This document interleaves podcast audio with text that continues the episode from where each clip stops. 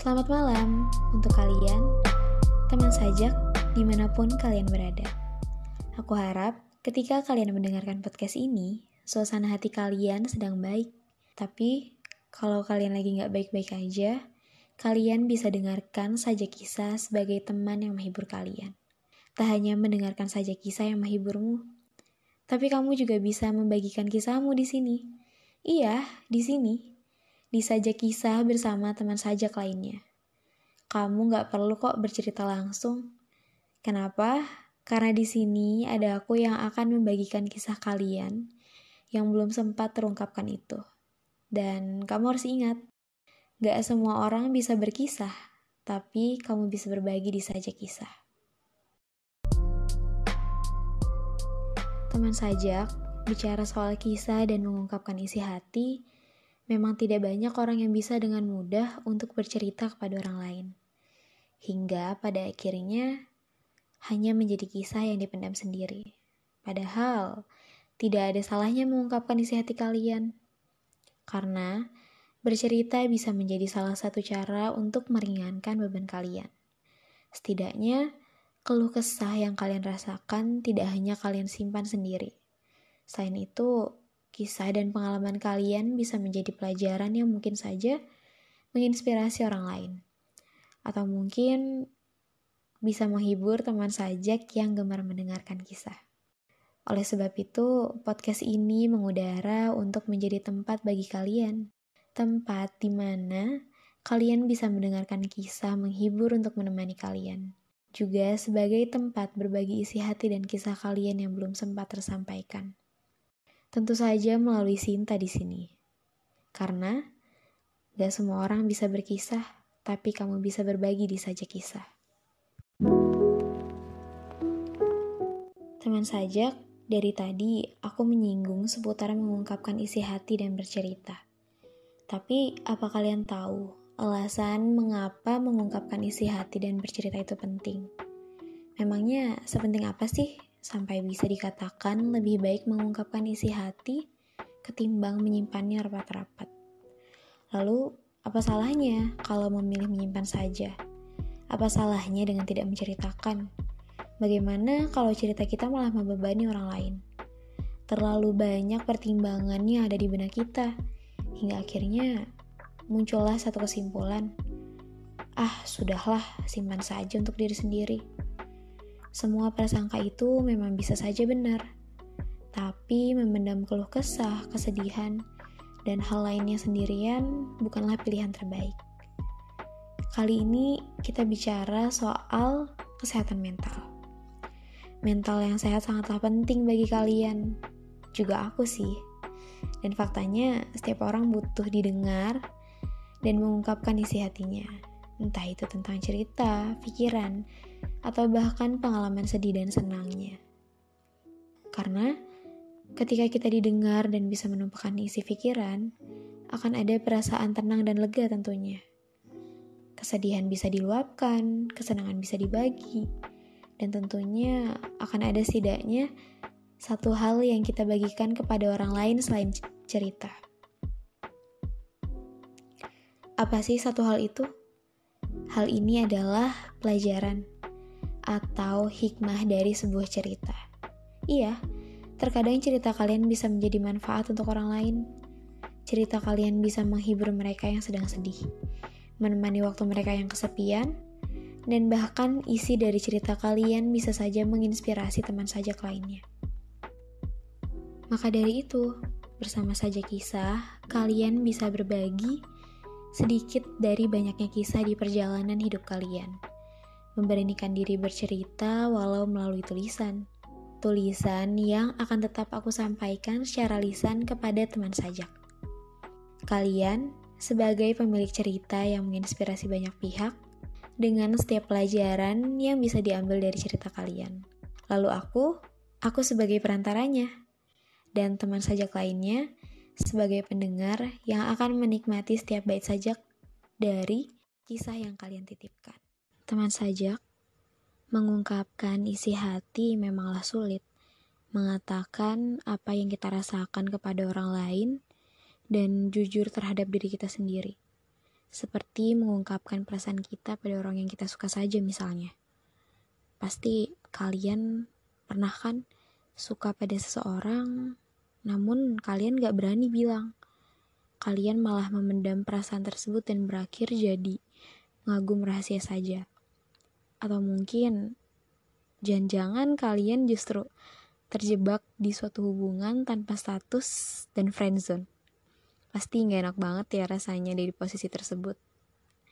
Sebenarnya ada banyak faktor yang membuat kita gak berani menyampaikan perasaan kita. Faktor utamanya yang jadi alasan adalah takut mendapatkan penolakan. Karena memang keberanian kita untuk mengungkapkan rasa tidak bisa selalu diapresiasi dengan balasan suka juga. Seperti memasang taruhan saja, 50 banding 50 kemungkinannya. Karena perasaan orang kan gak bisa diprediksi. Perkiraan cuaca saja masih sering salah, apalagi perkiraan rasa.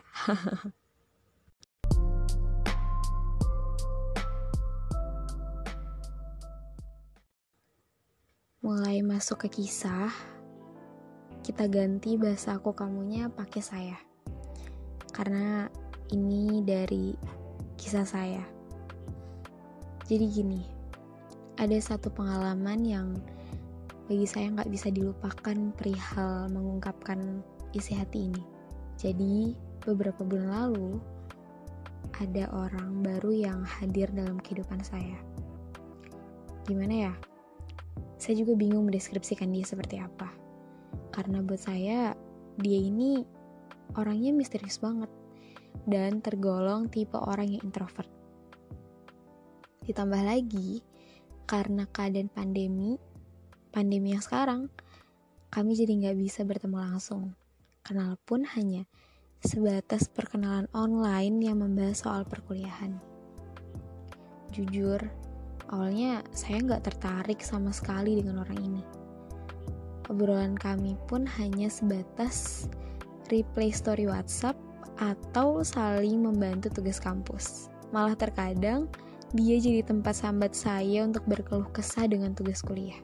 Tapi pada satu kesempatan kami bicara secara langsung melalui sambungan telepon.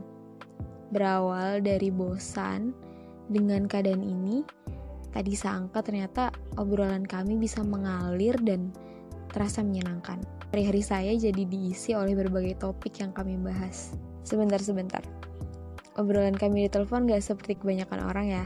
Bukan seperti orang yang ada di tahap pendekatan pastinya. Iya, kami membahas banyak hal, mulai dari politik, bisnis, agama, edukasi, pemerintahan, hingga apa yang sedang terjadi di negara sebelah. Melewati berbagai pembahasan tersebut, selama beberapa bulan terakhir membawa saya pada rasa tertarik dengan orang ini. Padahal bertemu saja belum pernah. Kami memang sempat merencanakan untuk bertemu. Untuk sekedar menyambung silaturahmi. Tapi karena kondisi dan kesibukan satu sama lain yang tidak memungkinkan, akhirnya rencana itu tidak pernah terrealisasi intensitas komunikasi yang hampir setiap hari dilakukan membuat saya jadi terbiasa. Terbiasa dengan berbagai topik pembicaraannya yang selalu baru dan menarik buat saya. Terbiasa dengan keberadaannya walau hanya suara, dan terbiasa dengan berbagai hal tentang dia. Kalau ditanya hubungan kami apa, saya juga nggak tahu. Kalau hanya teman, harusnya saya nggak perlu sebegitunya dan seantusias itu menanggapi setiap dering teleponnya dia yang masuk ke handphone saya. Kalaupun dibilang lebih dari teman, bertemu saja kami nggak pernah. Intinya rumit untuk dijelaskan. Beberapa bulan kemudian, ada satu obrolan yang sebelumnya nggak pernah kami bicarakan. Sangat berbeda dari biasanya. Kami membahas soal ketulusan di dalam satu hubungan. Dia bercerita tentang keinginannya dia untuk menemukan seseorang yang tulus. Dia juga mengatakan seberapa sulitnya memulai suatu hubungan karena sulitnya dia untuk percaya dengan orang lain. ya menurut dia kebanyakan hanya berakhir menyakitkan saja. Hingga akhirnya bagi dia ketulusan adalah hal yang paling pertama untuk dicari. Pada awalnya, kami berdebat soal makna dan arti ketulusan itu. Ketulusan yang dia maksud adalah proses, tindakan yang dilakukan bertahap tanpa dipicu satu hal apa pun. Sedangkan menurut saya, itu masih belum masuk akal. Karena orang yang mencintai dengan tulus pun ketulusannya dipicu oleh alasan cinta. Teman yang yang tulus dipicu oleh hubungan pertemanan. Jadi saya pikir nggak mungkin gitu loh orang melakukan sesuatu dengan tulus tanpa alasan. Perdebatan itu akhirnya menjadi panjang karena memang biasanya obrolan kami nggak pernah berakhir dengan debat kusir seperti ini. Biasanya pembahasan kami selalu mulus dan selalu berakhir dengan suatu kesimpulan yang sekalipun ada perbedaan pendapat itu masih bisa kami tolerir satu sama lain. Setelah perdebatan itu, saya jadi malas untuk membahas mengenai hal yang menjurus pada suatu hubungan. Ya intinya malas aja membahas mengenai perkara relationship ataupun hubungan karena pasti pembahasan ini akan berakhir pada ketulusan yang kami maknai dengan berbeda. Jadi saya malas untuk berdebat kusir lagi. Dan seiring berjalannya waktu, hubungan kami semakin tidak jelas arahnya. Pertemanan tak seharusnya begini. Namun untuk lebih pun, apa yang harus dimulai? Kami memulai sesuatu yang sejak awal tak berujung pada apa pun. Tapi memang gak bisa dipungkiri kalau saya menaruh rasa pada orang ini. Entah hanya kagum atau lebih. Tapi memang benar sih, ternyata Kata pepatah yang bilang, suka karena terbiasa, bisa karena terbiasa. Terbiasanya saya dengan orang ini bikin saya ngerasa ada yang kurang kalau misalnya orang ini nggak ada, kalau misalnya orang ini nggak menghubungi saya kayak gitu. Tapi mau bagaimana lagi? Kan nggak mungkin juga di posisi ini tiba-tiba saya tanya sama dia mengenai kejelasan kita ini apa. Selain itu, saya pikir tidak ada celah untuk melanjutkan ke tahap lain. Saya juga gengsi kalau harus ngomong seperti itu. Nanti kalau dia besar kepala bagaimana? Gak mau deh saya dia sampai kayak gitu. Intinya, saya gak mau banget kalau bahas duluan. Jadi, saya cuma menyimpan apa yang saya rasakan dan rasa penasaran saya dengan orang ini. Dengan besar gengsi saya, dan dengan kenyataan yang saya sadari kalau saya dan dia nggak akan jadi kita membuat saya mundur pelan-pelan. Selain saya sudah terlalu sibuk dengan hal lain, saya juga nggak mau berharap sama orang lain. Jadi, sepanjang bersama orang ini, saya berusaha menghindar. Walaupun sebenarnya susah sekali sih. Dan sepanjang usaha menghindari itu, Bodohnya saya lebih sering gagal ketimbang berhasilnya. Sempat satu hingga dua bulan, saya berhasil. Benar-benar gak ada komunikasi sama orang ini. Walau sebenarnya masih tetap menghantui pikiran saya. Ya, dia masih sering banget datang ke pikiran saya tanpa saya sadari. Setelah satu dua bulan usaha saya benar-benar bisa berhasil, menghindari dia, tiba-tiba dia datang lagi. Dan udah pasti, saya membuka pintu lagi buat ini orang. Masih dengan ketidakjelasan, komunikasi kami kembali terjalin bahkan lebih intens. Pada fase ini, saya udah gak mau ambil pusing lagi soal hati. Saya anggap dia teman seperti yang lain. Walau nyatanya, saya lebih antusias ketika dari handphone saya menampilkan nama dia. Tapi saya juga nggak tahu perasaan saya ke dia itu gimana. Saya cuma senang aja kalau dia cerita ke saya tentang banyak hal. Walaupun setelah saya pikir-pikir lagi nggak ada feedback yang benar-benar saya terima dari dia. Tapi Saya nggak berusaha nyari feedback itu sih. Karena nggak tahu kenapa, saya senang aja seperti ini. Dia datang ke saya ketika dia susah dan ada masalah. Tak kenapa saya dengan senang hati akan langsung bertanya, kamu kenapa? Sini cerita. Sedangkan saya, ketika saya sulit pun belum tentu orang ini mau dengar keluh kesah saya. Seperti saya yang mendengarkan dia dengan tulus. Dia benar-benar senaknya datang dan pergi. Tapi akhirnya saya nggak marah. Saya pun nggak pernah bilang dan menuntut dia untuk menjadi pendengar yang baik seperti yang saya lakukan. Sampai pada akhirnya saya menyadari sesuatu.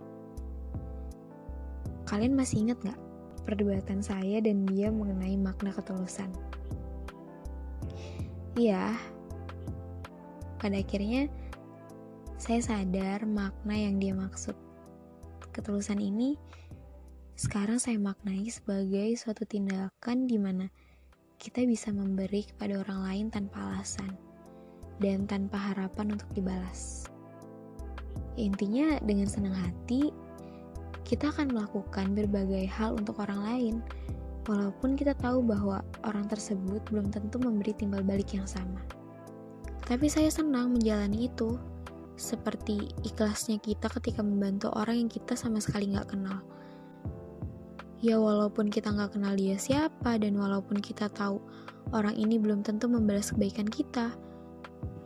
Dan ketulusan itulah yang saat ini saya sedang lakukan ke dia. Saya dengan ikhlas selalu ada ketika dia butuh orang untuk mendengarkan dia. Walaupun belum tentu dia bisa begitu ke saya. Saya dengan tangan terbuka membantu dia saat dia kesulitan. Dan semua itu gak berdasarkan hati, gak berdasarkan perasaan saya ke dia. Karena sampai detik ini pun, saya gak pernah tahu perasaan saya sendiri. Kalaupun lihat dia sama yang lain juga, saya gak, gak akan sedih gitu loh. Makanya saya rasa apa yang saya lakukan saat ini ya titik ketulusan dan ikhlas yang bisa saya beri ke orang lain dan saya belajar itu dari dia. Arti ketulusan yang sebelumnya saya maknai sebagai suatu tindakan baik yang dilakukan karena alasan perasaan suka, sekarang berubah menjadi ketulusan yang dilakukan dengan senang hati tanpa harapan dan pemicu apa pun. Ya, seperti itu pengalaman yang pernah aku alami mengenai menyimpan untuk mengungkapkan perasaan dan berujung belajar tentang makna ketulusan. Membahas cerita ini, aku nggak tahu sih orang yang aku maksud dalam cerita akan mendengar podcast ini atau enggak. Karena aku juga nggak berani bilang langsung. Makanya untung aja di sini ada saja kisah. Aku jadi bisa menceritakan kisahku ini ke kalian. Ya, seenggaknya aku bisa meluapkan apa yang selama ini aku simpan sendiri. Tapi kalau misalnya orang itu mendengar podcast ini, aku pengen banget bilang terima kasih ya karena kamu aku jadi mengerti makna ketulusan yang sebenarnya. Dan kamu benar, tulus itu perihal proses untuk seseorang, seperti yang terjadi sama aku. Berproses sampai akhirnya apa yang aku lakukan buat kamu ya tulus dan ikhlas. Gak tahu sih kamu ngerasain tulusnya aku atau enggak tapi intinya ya begitu yang aku rasakan. Ya udah segitu dulu ya kisahku teman sajak. Aku harap kalian gak mengalami hal yang seperti aku ya. Kalian gak bisa mengungkapkan perasaan kalian dan terjebak di hubungan yang gak jelas. Aku harap kalian bisa jadi pemberani untuk mengungkapkan apa yang kalian rasa. Walaupun hasilnya nggak sesuai ekspektasi kalian, nggak ada salahnya mencoba, karena kesempatan nggak datang dua kali. Lebih baik tahu kenyataan pahit di awal, ketimbang berakhir terjebak di hubungan yang nggak jelas. Semoga dari kisah kali ini ada satu hal yang bisa kalian petik. Sampai jumpa ya di kisah-kisah selanjutnya, dan selamat malam.